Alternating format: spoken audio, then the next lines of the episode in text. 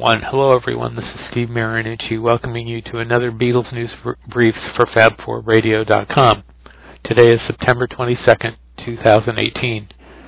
There were more hints dropped on the internet Friday for the Beatles' White Album release thanks to Amazon Japan, which posted four sales links with pictures of the full set, two different sets of vinyl, and CDs. Those links and pictures are now gone.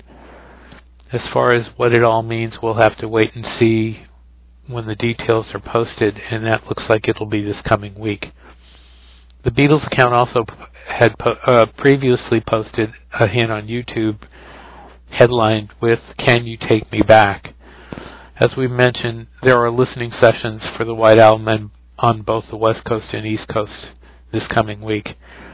The Beatles are also making use of a hashtag with their posts, Market Fab, to raise the hype. The individual Beatles have also been making use of social media a lot lately. Uh, John Lennon's social media accounts have been putting out some of the video footage to be included with the Imagine box set. um, what they've been putting out uh, is footage from How Do You Sleep. It also posted this uh, today, and if you're in the U.S., you can probably guess what the relevance to the quote is. It said, Somebody comes along with a good piece of truth, and instead of the truth being looked at, they look at the person that brought it. Paul McCartney announced a new GIPHY channel. That's G-I-P-H-Y, in case you're wondering what that said, with with animated gifs, and there some of them are really cute. They show him doing a Pete Townshend um, swing with his arm, dancing around, and, and there's all sorts of things in there. Um, Ringo's Twitter account posted four times on Friday because September 21st was International Day Day of Peace, peace and love, peace and love, peace and love. But one of the posts was about the All-Star Band show in Cleveland. It said, "Wow, Cleveland, two good nights. Cleveland Browns won Thursday. Ringo and the All-Stars had a great time Friday. Peace and love."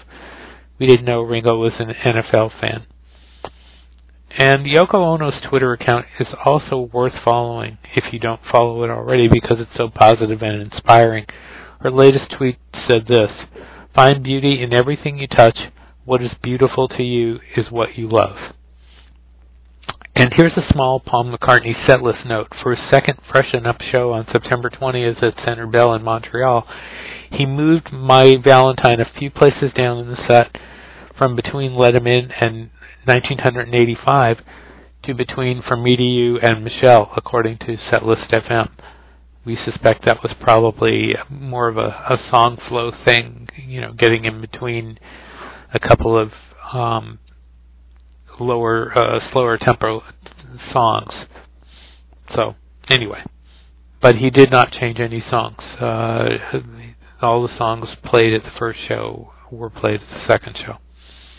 Anyway, listen for our Beatle News Briefs daily on fab4radio.com. You can also get the podcast on Podbean, iTunes, YouTube, TuneIn, Google Play, and Stitcher, and we're working on trying to get it in more places.